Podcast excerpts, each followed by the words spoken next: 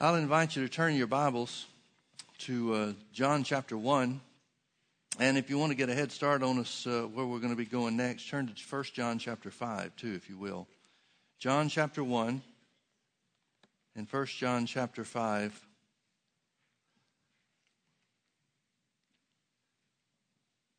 We'll start in the first chapter of John in the, the first verse. Now, while you're turning, let me remind you that John wrote both the gospel that bears his name and the uh, the epistle, the letters to the church, first, second, and third John, when he was uh, a very old man. Uh, dates for Bible books are are a little sketchy.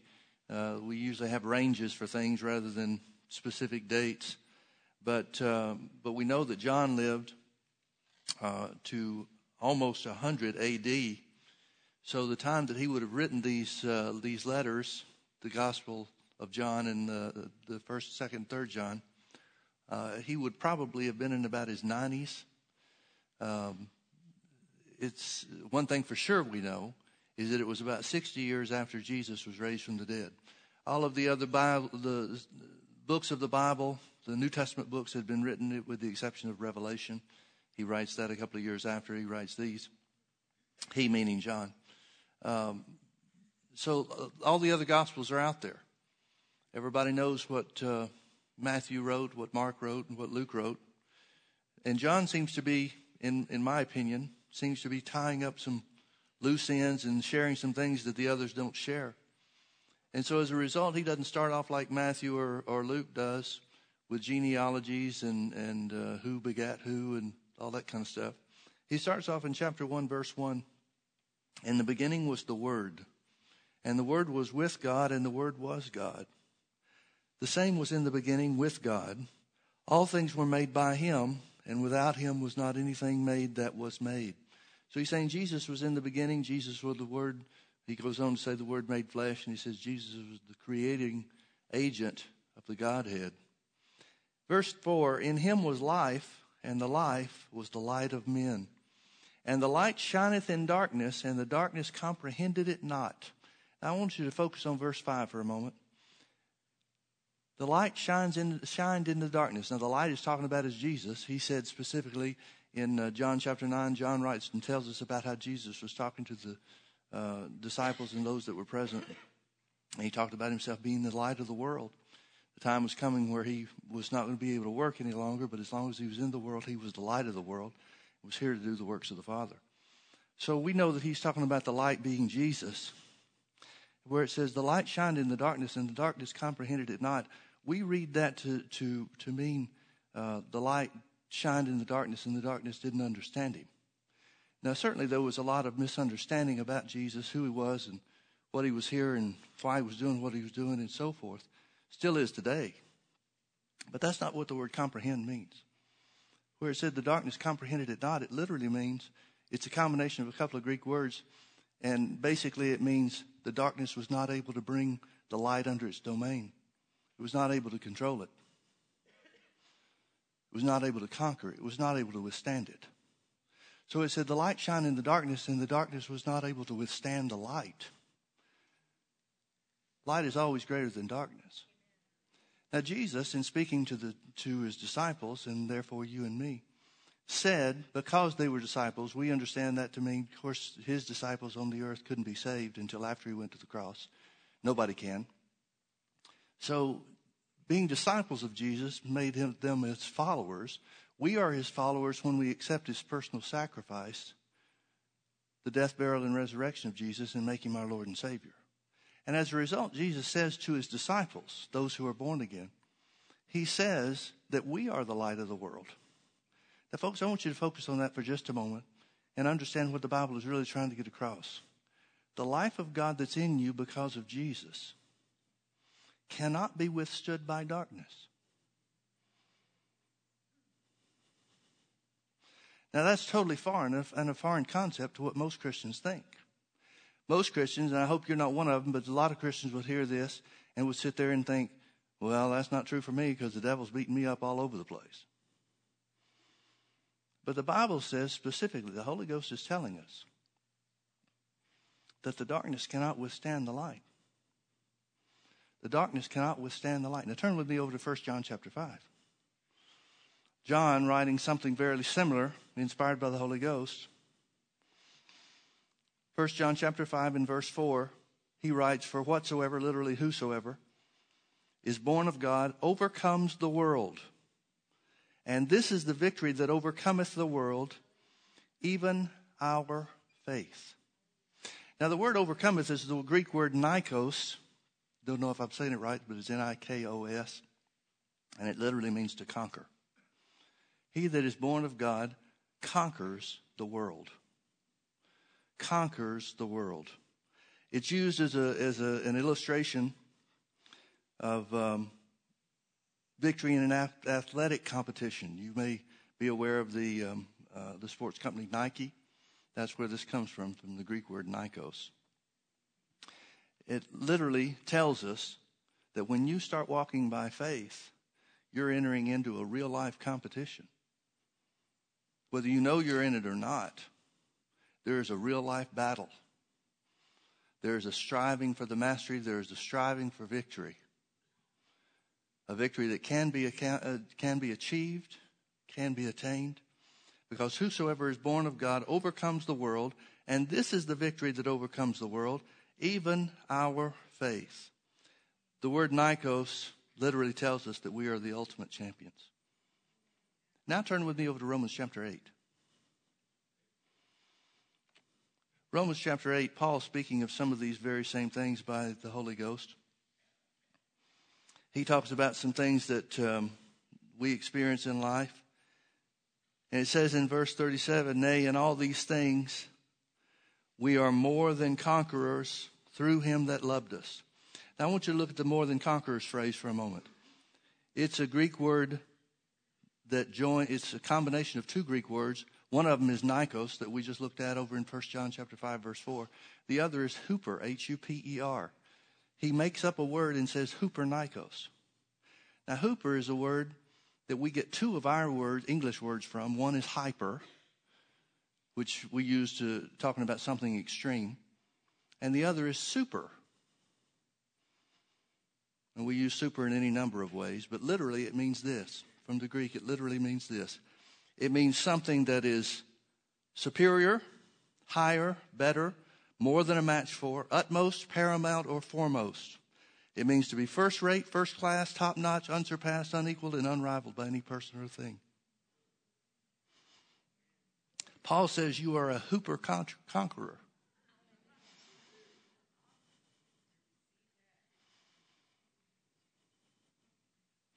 It dramatizes your victory. It amplifies your victory. It means you're greater conquerors, superior conquerors, higher and better conquerors, more than any match for any adversary or foe. We are ultimate conquerors, paramount conquerors, foremost conquerors, first rate conquerors, first class conquerors, top notch conquerors, unsurpassed conquerors, unequaled and unrivaled conquerors. And that's what more than means. Again, the word conqueror is the word nikos. It describes an overcomer, a champion, a victor, or a master. By calling us more than conquerors, and really there's another meaning to the to the more than conquerors that doesn't show forth in the uh, uh, the concordance, but it comes out in the, the use, the Greek usage, and it means way beyond measure. Way beyond measure. When Paul uses more than in, in the, the few times that he does, it's either five or six times that he uses more than something, re- referring to God it literally means this it carries the meaning that there shouldn't be a comparison between these two. One is so much greater than the other, you shouldn't even be able to compare them. It's, it'd be like saying God is greater than the devil. Well, duh. You really shouldn't even have to say that. Re- it's, not a, it's not proper and appropriate to even compare their power. That's what more than means. It's way beyond Way beyond. It means way over the top. And he says, You are more than conquerors. You're way more than just a conqueror. It's beyond measure. You're a super conqueror because of the life of God that's in you. So in 1 John 5 4, when John says, uses the word nikos to describe our superior position as children of God. He's talking about our victory and our position over the world. He says specifically that you have a victory that overcomes the world. Now let's talk about that for a minute. The word world is the Greek word cosmos. It means an order of arrangement. It literally is talking about the world systems. Now, the devil uses the world systems to attack you. The devil uses the world systems to attack the church. Just like God uses the church, his body, and the children of God to work his works, the devil uses the world system and his children, those that are unsaved, unbelievers, to work against or contrary to the purposes of God. Now, the systems, the world systems, the order of arrangement of the world, we can see very clearly there's an educational system. Guess who's running that? There's a political system. Guess who's running that? There's a scientific system, an order of arrangement where science is concerned, the discovery and the, the research of the world and how it was made and, and how it works and so forth. Guess who's running that? All these systems are the means and the methods that the devil uses to attack God and his purposes. But you, because you're born of God, according to the word, overcome the world, the systems of the world. The systems of the world. You overcome the world's systems because that's what the devil uses against you. Folks, Jesus really meant what he said when he says, You're in the world, but you're not of it. Now, in 2 Corinthians chapter 4 4, I trust that you know this verse before we, without having to turn there. It talks about the devil being the God of this world. That's a different word for world. It's not the word cosmos. I don't know how you say it. It's the Greek word A I O N A, I believe. I'm not sure how you pronounce it, but it means generation. So it says Satan is the God of this generation, but we think of generations as being periods of time. Well, isn't, uh, I mean, it's not like the devil's the God of this generation, but he was not the God of my father's generation, or my grandfather's generation, or my great grandfather's generation. What generation is he talking about? It goes further than just time. It's talking about the thinking, the attitudes, the maxims of this world. The devil controls the world's systems by controlling the thinking and the minds of the world. The political system is the way that it is because of the thinking of man. The scientific system is the way that it is because of the thinking of man. The educational system is the way that it is because of man's thoughts. And where the Bible says that Satan is a master, he's the God of this world, it says that he exercises his influence over the world's systems by controlling the thoughts and the minds of people. See, it's not like you go to bed at night and the devil pops out of the closet and starts attacking you. No, he attacks you through the wrong thinking of the world that influences its systems. That's why Paul went so far as to say that we don't wrestle against flesh and blood. He understood that the devil works through the systems of, of the world by influencing man's thoughts and attitudes. So, whatever your problem is with the devil, whatever your problem is in life, it's not a problem with man, it's a problem with the influence that the devil may be having over men or women through the operation of the world systems. That's what he's saying. It's telling us that these are the primary vehicles through which Satan works. These meaning the world systems. Now, why is this so important? Because Satan will try to use the world around you to oppose anything that you're supposed to do. It's not personal, folks. Somebody once said, with one small exception, everything in the world is not about you. But that's exactly the way we take it. We take it as about us. If the devil is waging war against us, if he's trying to hinder us or stand against us in some way or another, we think it's all about us. It's not. It's about stopping the victory that, you're, that you do have and are supposed to exercise because you're born of God. Think about that mean, what that means. It means that we have a faith that overrides and supersedes every organization, event, circumstance, or situation that arises here in this world. In other words, the devil, uh, is, the devil is on notice, and you should be too, that what you already have is more than enough to handle anything and everything he can throw at you. How many Christians do you know that want more of something? They want more power. They want more faith. They want more whatever so that they can overcome in life. That's exactly the point that the Bible is trying to make. You've got everything you're ever going to need. It's not a matter of having something extra, it's a matter of using what you have. This is the victory that overcomes the world, even our faith. Put that in a context that we know of as uh, regarding the early church. Think about if we lived in the days of the early church. And the Bible says, uh, it, it's fascinating to me how that Paul talked about our days being the days of perilous times, perilous days. Now, he writes this to people that are being persecuted, killed, and hounded and imprisoned because of their faith in, in the Lord. But he says our days are going to be perilous. The early days of the church They were fighting a governmental system, demonized dictators that were willing to throw Christians in jail, throw them to the lions in the gladiator games and or the, the games at the Colosseum and the Roman games and so forth. They were up against everything. The strongest power, meaning Rome, the nation of Rome. They were up against the strongest power that the world had ever seen and they were being told that they had victory over the world system. Well, folks, it took a while for that light to show through the darkness, but Rome is gone, and the church still stands. It took several centuries, but literally, their faith overcame the political system of their day.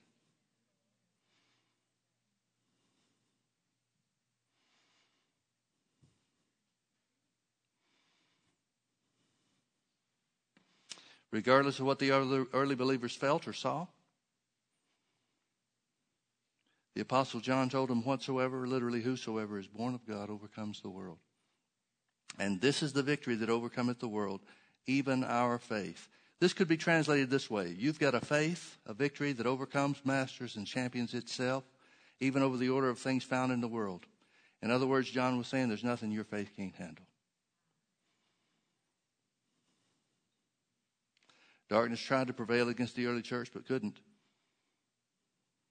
Just like darkness tries to prevail against you and me. But through faith, it cannot. Now in 1 Thessalonians chapter 2 and verse 18, Paul writes to the church at Thessalonica, and he says this, I'm going to read it to you. I don't care if you turn there or not. Feel free if you want to, but we're not going to stay there for just a moment. 1 Thessalonians 2 verse 18, Paul writes to the church and he says, Wherefore we would have come unto you, even I, Paul, once and again. I wanted to come to you. But Satan hindered us.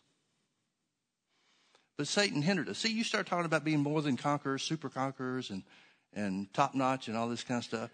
And Christians will get excited for about five seconds. And then they'll come back to reality and say, yeah, but if I'm such a conqueror, why am I having this trouble in life? Well, the guy that wrote by the Holy Ghost that we were more than conquerors made up a word, hooper conqueror.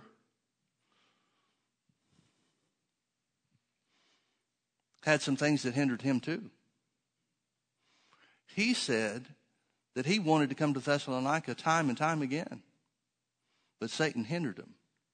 Now stop and think about what that means. That means the things that Paul had in his heart were hindered by the devil. Now, what does hindered mean? Well, hindered is a, a Greek word that carries a, uh, a picture, a word picture of destroying a road. If you're on a journey and all of a sudden the road is destroyed in front of you, then that, that destruction is a hindrance, it makes your journey impossible to complete. Now, if the word picture that you've got in your mind is that you're walking down a country road and the road's destroyed in front of you, you just walk around the hole and keep going.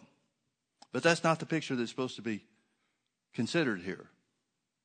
It's something that makes a delay or an impasse to such a degree that even if you can overcome it, it's going to take you a long time, a lot of effort, and a lot of money that could be used for other things.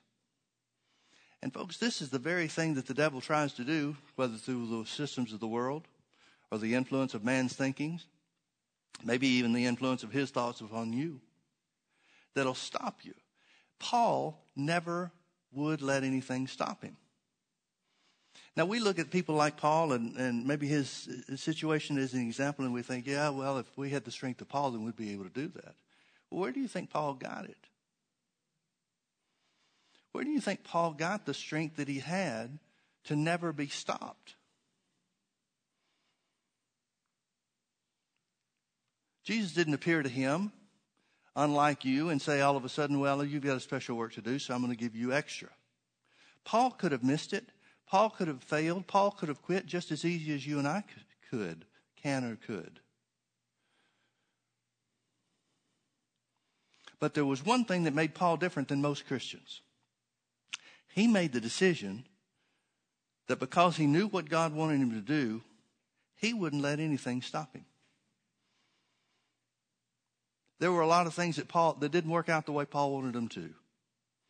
For example, in Ephesus. He spent three and a half years in Ephesus, had the greatest ministry success of anywhere that he was. He had a revival that reached a continent.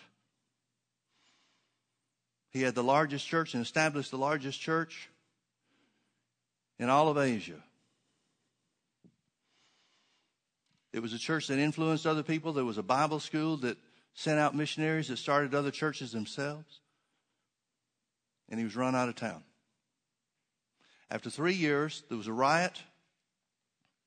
And the Romans, even though they knew Paul wasn't at fault, because the business people in town were rising up and saying Paul's beliefs are cutting into our business and our profits. Therefore, they wanted to kill him. And the Romans very simply told him, We can't guarantee your safety. So you've got to leave town. They couldn't legally make him leave because he was a Roman citizen. But when they knew that they could not ensure safety, he had no choice but to go. Paul couldn't return to Ephesus. Now, he could have sat down on the side of the road on the edge of town and cried and said, Lord, I don't know why this is happening to me. I spent three years to here doing what you wanted me to do. This is not my fault. These stupid idol worshippers have raised up a stink. He could have sat there and said, Lord, I thought I was more than a conqueror. Lord, I even made up a word for you. At the direction of the Holy Ghost, I told believers that we were super conquerors. And here I am run out of town. What did he do? He went about his business, folks, and when the time came for him to return to the, to the region of Ephesus, he overcame the work of the devil. He went down to Miletus, several miles down the road, and called the elders to him. Paul always found a way around the devil's hindrances. Always. I'm so amazed by so many Christians that are willing to give up because they've run into some trouble. Like it should be a surprise that we run into trouble. Well, people in the world don't have this kind of problem. Well, why in the world would the devil want to hinder other people that are, that are already under his control? Why would he want to hinder people that aren't trying to obey God? Of course, it's easier not to be saved. But the long term result is a little different.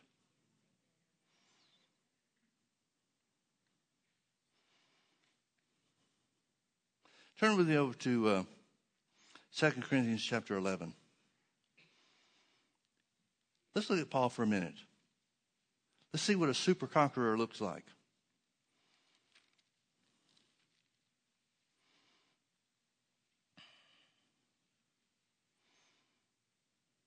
Paul's writing about himself to the church at, uh, at Corinth. It's unfortunate from his position, but fortunate from ours, that the church at Corinth was such a bunch of jerks. Because if they had not been, if they had not resisted Paul's teaching,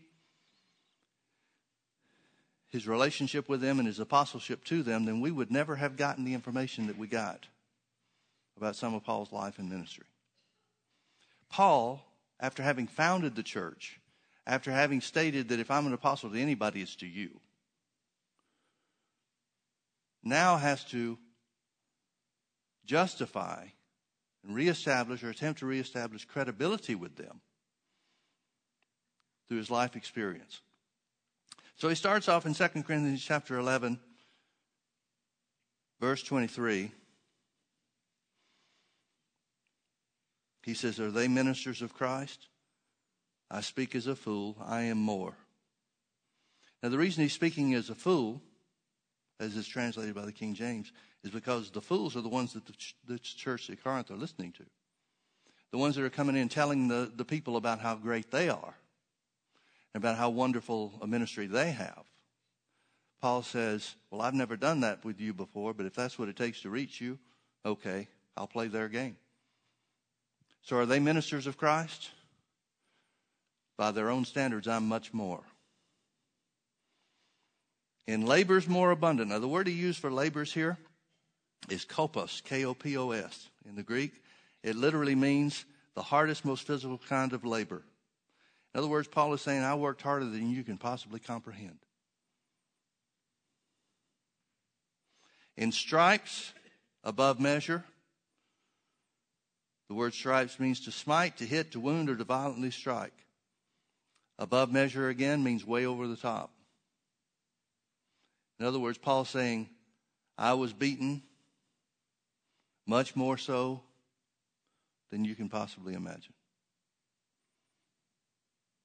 In prisons more frequent, folks, even jail would not stop this guy. Now, don't think of the, the, Orange County Jail or some federal penitentiary that you see pictures of on, on the, um, the news or whatever. These were holes in the ground. These were dark, damp, dreary places.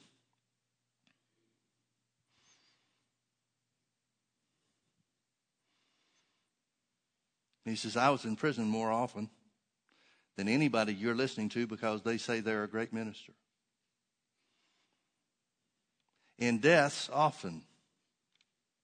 Now, Paul frequently talked about death.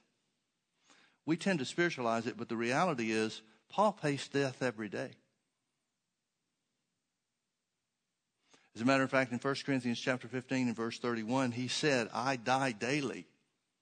And what he literally means is, I am constantly facing the prospect of death.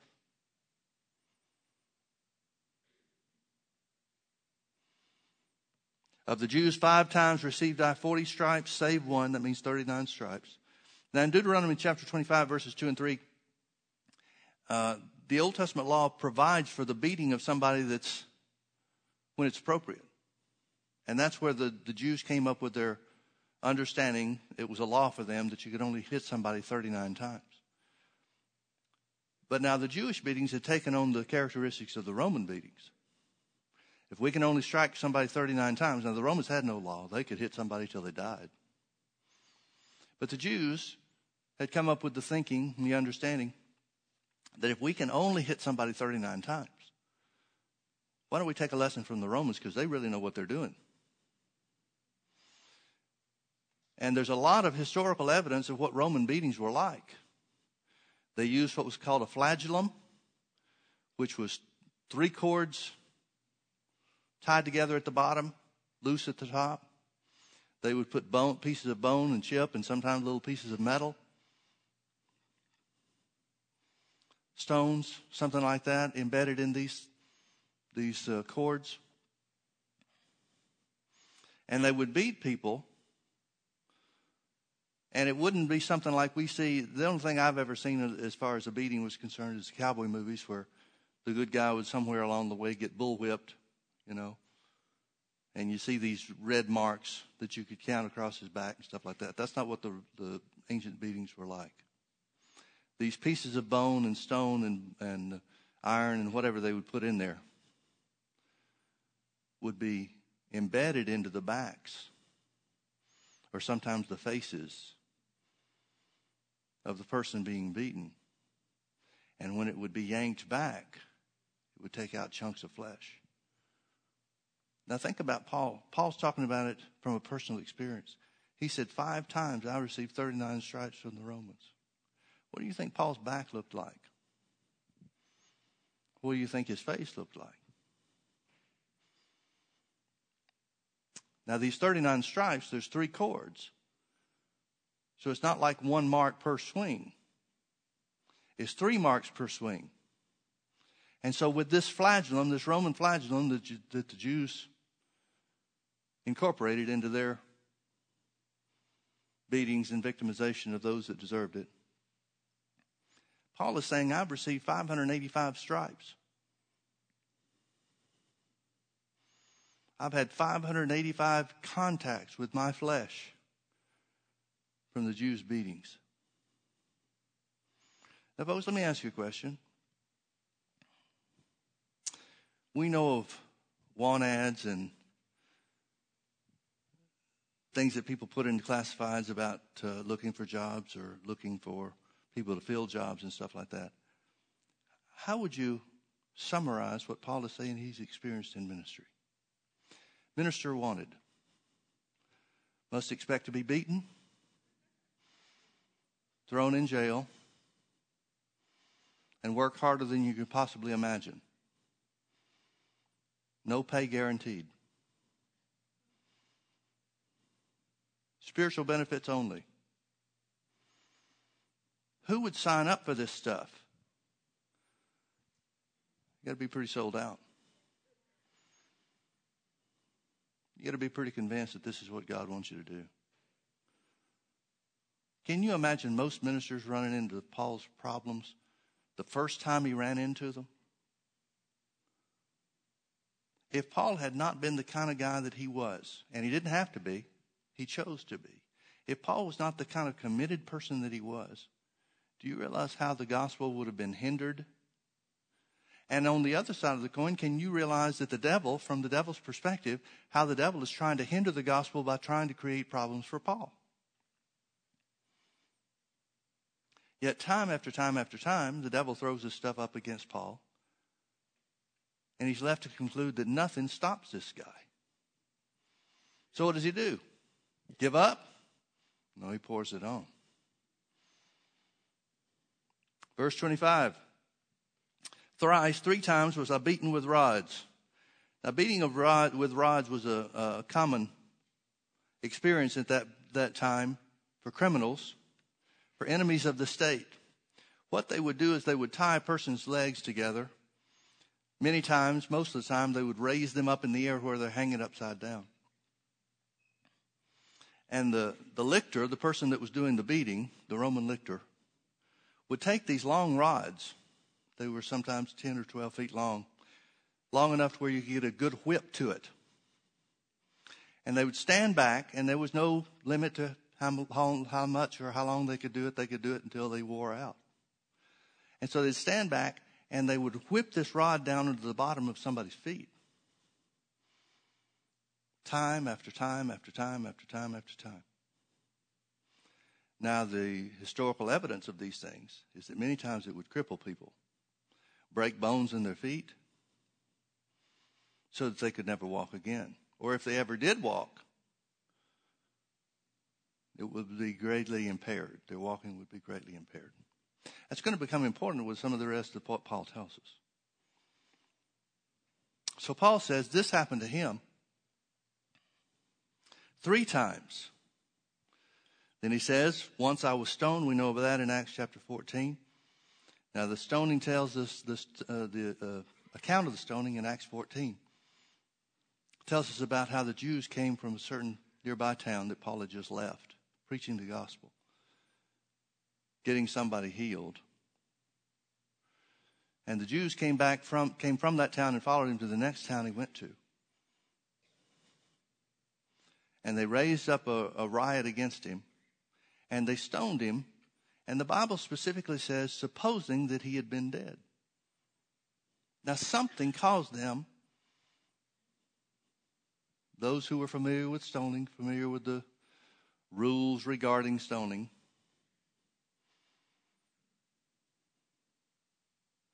something caused them to suppose that he was dead. I personally believe he was. Everybody's trying to have the killing blow. Stoning was not intended to just hurt somebody. wasn't intended to chase them out of town. It was intended to kill them. So everybody's aiming for the head, looking for the final blow that would end his life. And they thought they'd accomplished that. I believe they did. But the Bible says when the believers, after the stoners left, the believers gathered together, doesn't say they prayed, it just says they gathered together around Paul and then Paul revived. I believe they did pray. Although the Bible doesn't say so. But Paul was raised up. Now, whether he was dead or near death or whatever, you could very easily see that that would not be a pleasant experience. But that didn't stop him. What did he do? He returned back to the very same city that the stoners came from and showed them that he was alive and still preaching the gospel. Now, tell me anywhere along the way that you want to where modern day preachers would have quit. I mean, somebody somewhere has got to be have whispered in their ear from the devil, you know, if God was really with you, you wouldn't be having this trouble.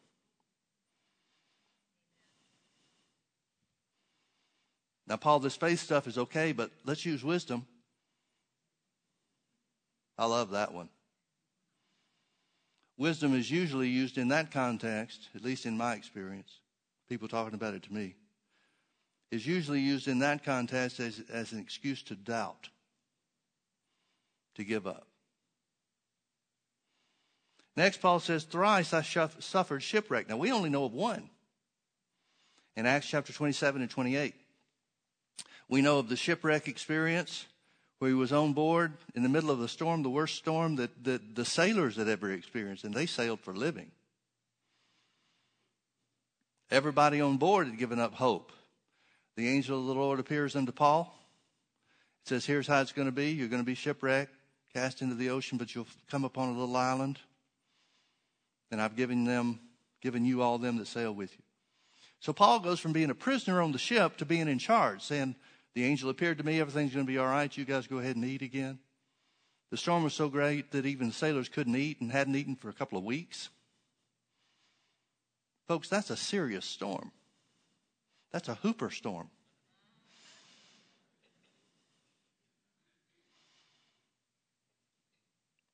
We know that Paul is shipwrecked. He keeps everybody together. The, the sailors want to abandon ship and so forth, but he talks to the captain of the ship and says, if they leave, they're going to die. He winds up being in charge. They're cast up on the island of Melita, and Paul has a revival and gets people healed. In the process, or part of the process, really, he gathers sticks to put in the fire. The snake comes out of the sticks that he has in his hand and bites him. Venomous snake, snake venomous viper. Everybody looks at him and says, Well, justice is served. He must be such a criminal that now, even though he was spared from the, the uh, death in the, in the water, look now at what's going on with him. But he shakes it off into the fire. Snakes can't stop this guy. And that's just one story that we've got about him shipwrecked. He says he was shipwrecked three times. Can I ask you a question? Who wants to get back on a ship after it happens once?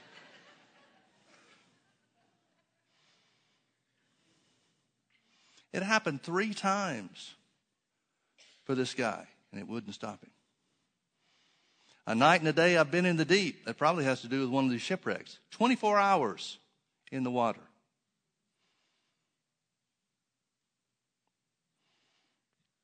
Verse 26. I want you to see this one. In journeyings often, this word journeyings describes a walking journey.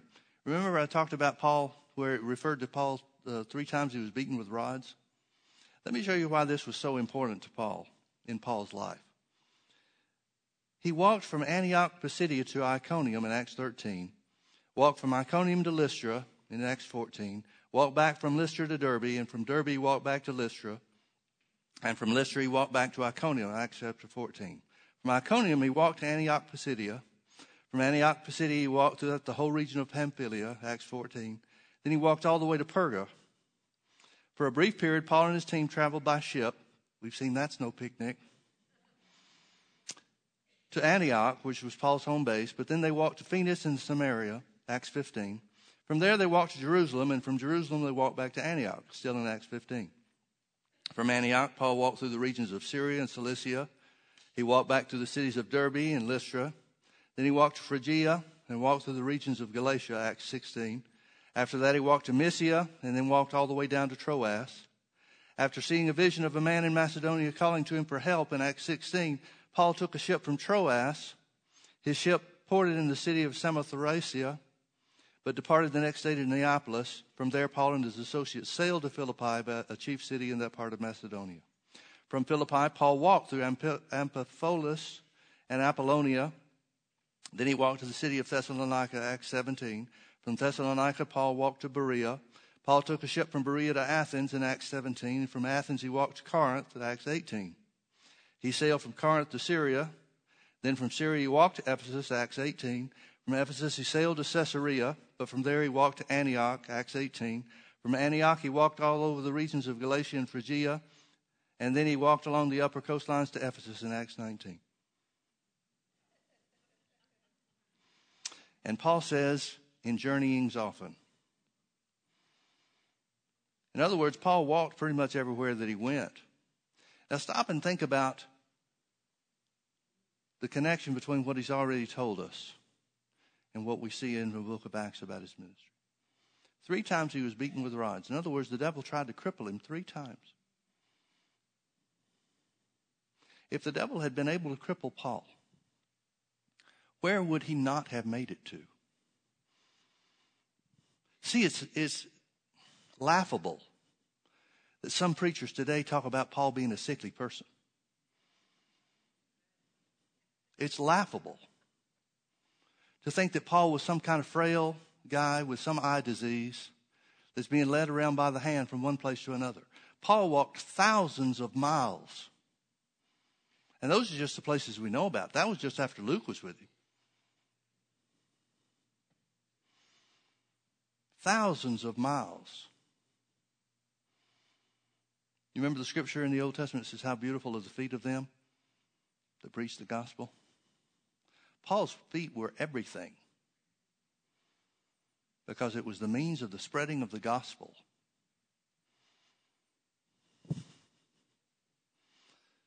Next thing he says is in perils. By the way, the Greek word perils means extremely dangerous. There's another word you could use for just normal danger. This is extreme danger. In perils of waters, now this word waters is the word rivers. In other words, he's saying I faced some real dangerous, extremely dangerous situations having to cross rivers. Folks, bridges were few and far between in the ancient world. So he says, I was in peril in river crossings, in perils, extreme danger of robbers. These are bandits that were known for plundering, wounding, and sometimes killing their victims. Now think about how much Paul was on the road. He's traveling from one city to another into, to the very places where these robbers, these bandits, are hiding out.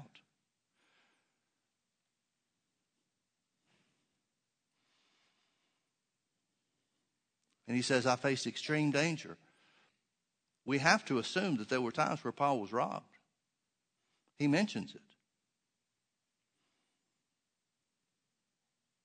He next says, In extreme danger or perils by my own countrymen. These were the Jews who persecuted him that he talks about being the thorn in his flesh. In perils by the heathen, these are the Gentiles, the idol worshippers. We know the situations that, happened in a couple of the cities where idol worshippers raised riots against Paul and had him beaten and so forth. In perils in the city, Paul was led mostly by the Lord to the major population centers because that was the place where he could reach the most people. But that has within it an inherent set of circumstances that are different than in, rural areas. I'm always amazed by what small town pastors can get away with in their churches. They don't have any sign restrictions. They don't have any codes. They don't have any city regulations or ordinances about what you can do and how you can do it and so forth.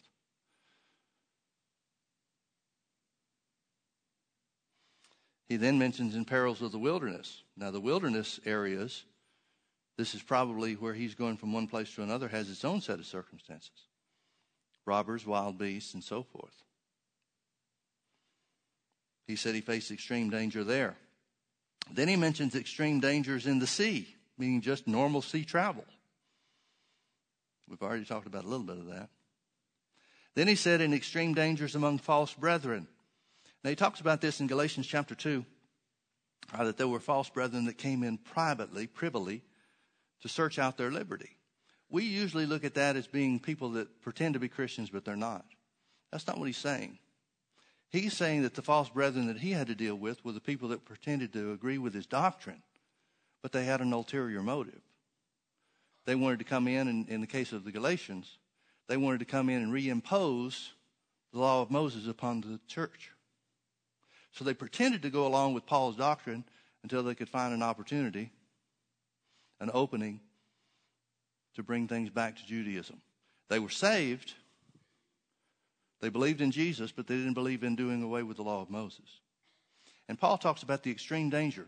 These were the people that persecuted him. These were the ones that really turned out to be the thorn in his flesh. Next, he says, in weariness and painfulness, this is hard to, to uh, speculate on because the word weariness is the same word in verse 23 where he talks about laborers. Why would he talk about working hard twice? He must mean something else about it. Well, the fact that it's attached to the word laborers is attached to painfulness, or what's translated painfulness, leads us to imagine that he's saying that the hardest kind of physical work did take a toll on his body. In other words, he must be saying, now don't think that I had some supernatural power that you don't have to where the hard work that I undertook didn't have to take a physical toll on me. The word painfulness can be translated burnout, physical depletion of strength. In other words, he's saying the hard work that I engaged in had the same effect on me that it would have on you. Now, folks, please understand that none of this is a complaint. Paul is not complaining about any of this stuff. He's just being real. He's saying, I experience the same kind of stuff that you do. And if I can keep going, you can keep going. I face burnout, just like you face burnout. I face a lack of strength, just like you face a lack of strength. Of course, these things had a t- took a toll on my body. But that's why, in my opinion, that's why Romans 8 11 and verses like that that Paul wrote to the church are so, so, so important. They're real to him. He wrote in Romans chapter 8 and verse 11, if the same spirit that raised up Christ from the dead dwells in you, he'll quicken your mortal body. You think Paul didn't have to be healed from having his feet beaten?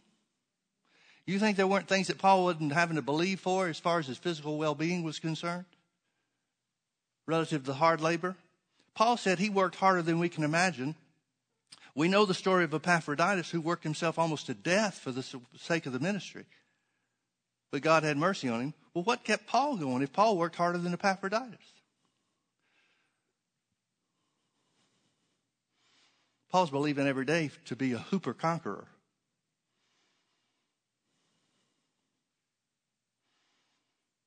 But he didn't let anything stop him. He goes on to say, in watching's often this is an interesting one to me because watching means over, loss of sleep, staying awake overnight, all night, in defense of robbers or whatever else it might be, wild beasts or whatever it might be on his travels. How good would a person with a terrible eye disease be, good, be as far as keeping watch at night? It's laughable, folks, what the church claims about Paul when his own words, his own writings to the church disprove any possibility of it. In hunger and thirst, he's talking about lack of food and water. Now, we don't know if that would be that Paul got in places where there wasn't food and water, if it means that there were times where the robber stole what he had for his journey. Paul wrote to the Philippians and he said, I know how to live when I have a lot and when I don't have anything. I can do all things through Christ. In other words, I'm a hooper conqueror.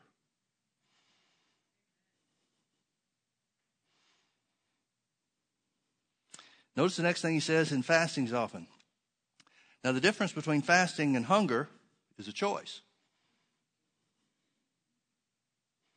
There were times where he didn't have any food, but notice he said he oftentimes went without food for spiritual purposes.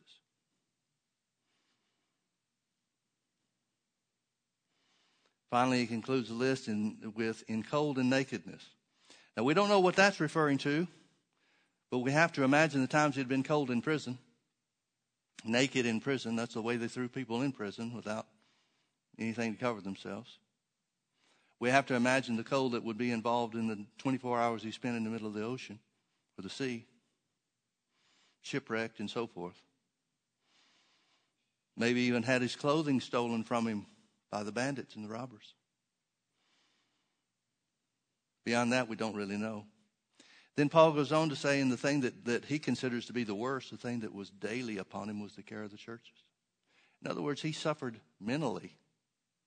He suffered mental attacks.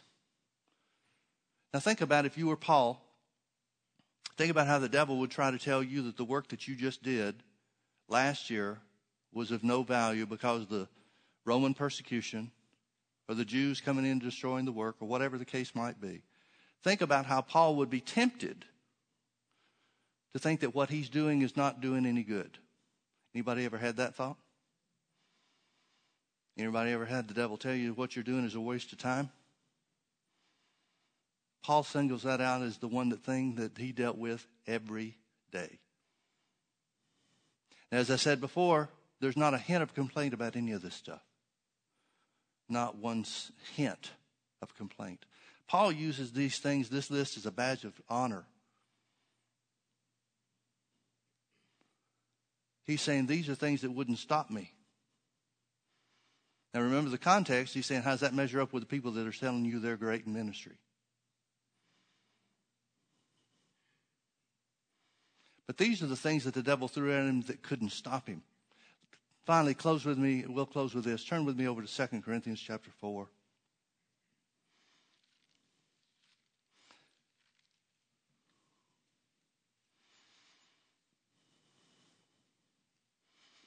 Let's start in verse 6. For God, who commanded the light to shine out of darkness, that's where we started. The light shined into darkness, and the darkness couldn't overcome it. For God, who sh- commanded the light to shine out of darkness, has shined in our hearts. You're now the light of the world. The darkness can't overcome you. It can't subdue the light in you. Has shined in our hearts to give the light of the knowledge of the glory of God in the face of Jesus Christ. But we have this treasure in earthen vessels. Nobody knew that better than Paul. Nobody knew the aches and pains of daily life and the results of ministry more than he did we have this treasure in earthen vessels, that the excellency of the power may be of God and not us. What's he saying? He's saying God quickens the Holy Ghost in you, quickens your mortal body. Paul lived this stuff, folks. Paul didn't just preach it. He didn't just get sermons and send them out over the internet. Don't you know Paul would have preferred to sit in one place with a TV studio and cover the whole world at one time? But think, and I'm not putting anybody down that's doing that. If Paul was here today, he'd use every means available to him to reach the world. But think of the things Paul would not have learned about walking with God if it had been like that. You talk about learning faith for somebody with scars.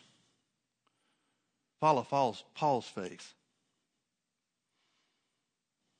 We have this treasure in earthen vessels, that the power, the excellency of the power, may be of God and not of us. We are troubled on every side, yet not distressed. We've got trouble, but we don't let it stop us. We are perplexed, but not in despair. We wonder how we're going to make it too, but we don't get depressed about it. persecuted but not forsaken, cast down but not destroyed. One translation says knocked down but not out. Always, verse 10, bearing about in the body the dying of the Lord Jesus.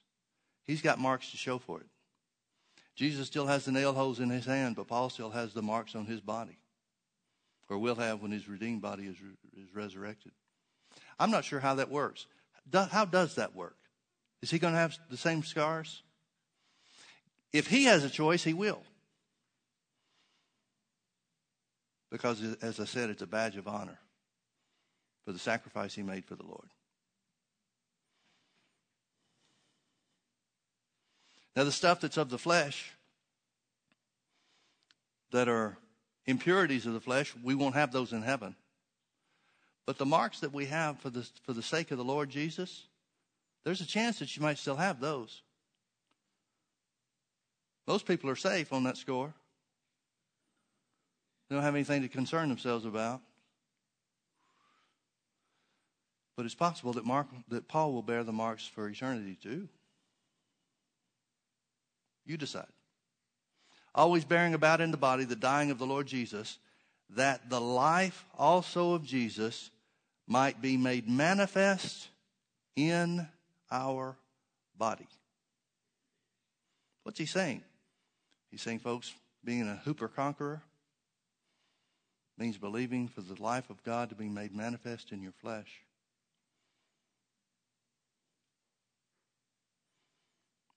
For we which live are always delivered unto death for Jesus' sake, that the life also of Jesus might be made manifest in our mortal flesh. He is saying, as clearly as he can say it, being saved, making Jesus the Lord of your life, is not only, is not limited to spiritual benefits.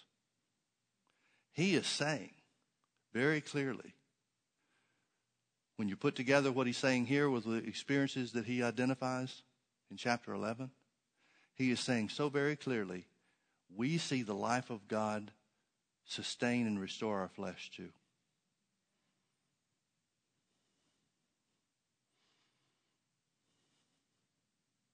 And the church argues about whether healing's in the atonement. You want me to tell you something, folks? If healing wasn't in the atonement, Jesus is still your healer. You know why? because of the promises of God. This is the, the victory that overcomes the world, even our faith. You remember what Jesus said about faith? Mark chapter 11, verse 24. Therefore I say unto you, what things soever you desire when you pray, believe that you receive them and you shall have them. Is whatsoever you desire include physical healing? Does whatsoever you de- desire include restoration or quickening from these things that Paul experienced?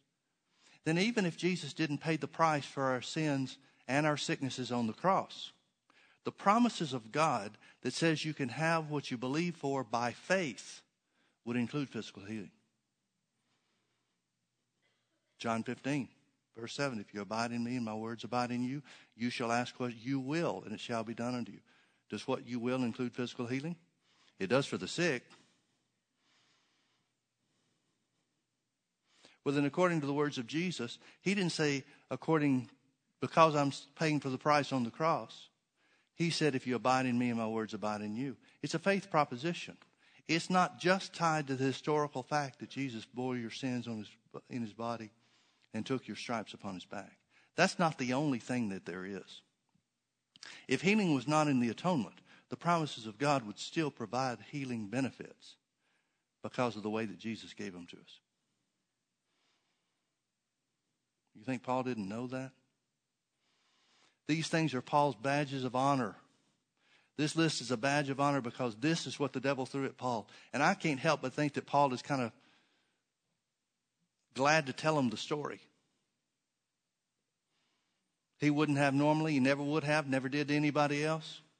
But to this group that has turned away from him because of these nobody guys that have come through to try to take their money from them, he says, They tell you they're great ministers. Have they done this? Have they done this? Have they done that? Have they done this other thing? Have they been shipwrecked? Have they been beaten with rods? Have they been imprisoned? This was a badge of honor for him. Yeah, they, each one of these things were things that the devil used to hinder him, but he never could stop him. Can he stop you?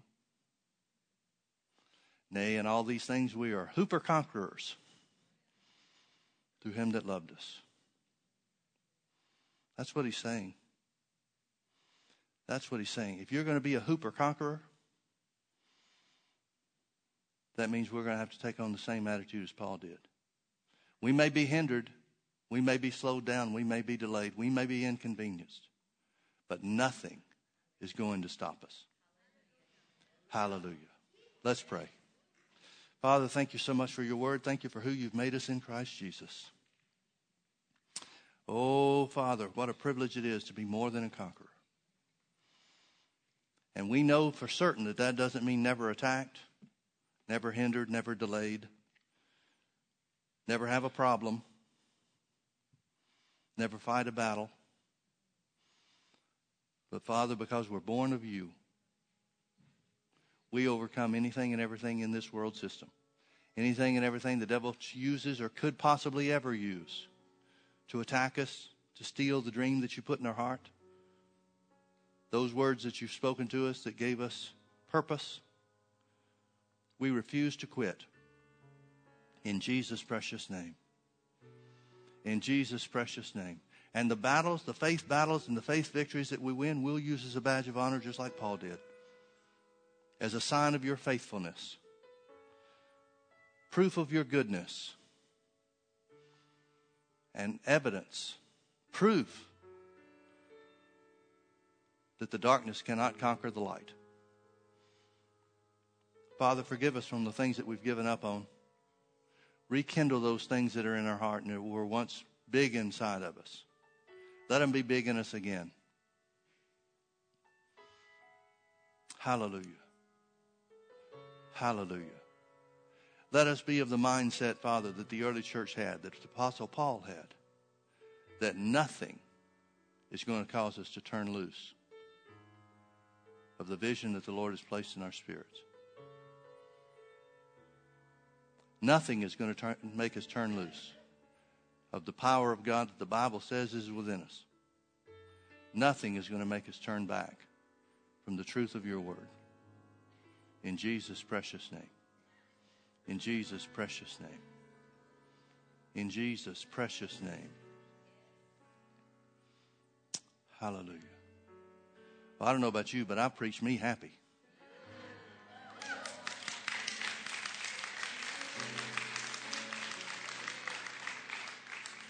Hallelujah. Let's all stand together. Glory to God. I'm amazed by Paul's list. A hangnail will stop most Christians, modern day Christians. What would it take to stop you? I hope you haven't come up on it yet. And I hope that after today, maybe just a little bit, you've been strengthened with the resolve that you never will come up on it. That's the way the Lord wants us to be. You may have been knocked down like Paul, but not knocked out. It's not falling that causes a man to be unrighteous. The real tragedy is when he doesn't get back up. Hallelujah. Let's lift our hands and thank God for his goodness. Lord, we love you. We worship you. You're so good to us, Lord. Your power is so great to sustain us. Blessed be the name of Jesus. Use me, Lord. I won't give up. I refuse to give in. I cannot be defeated because the life of God within me. And I refuse to quit. Hallelujah. Hallelujah. Lord, we love you. We thank you for your goodness. Thank you for seeing us through. Even though now we may be hindered by the evil one, the victory is ours. He'll not stop us. In Jesus' name. Jesus' name. Say it with me the Lord is good, and his mercy endures forever.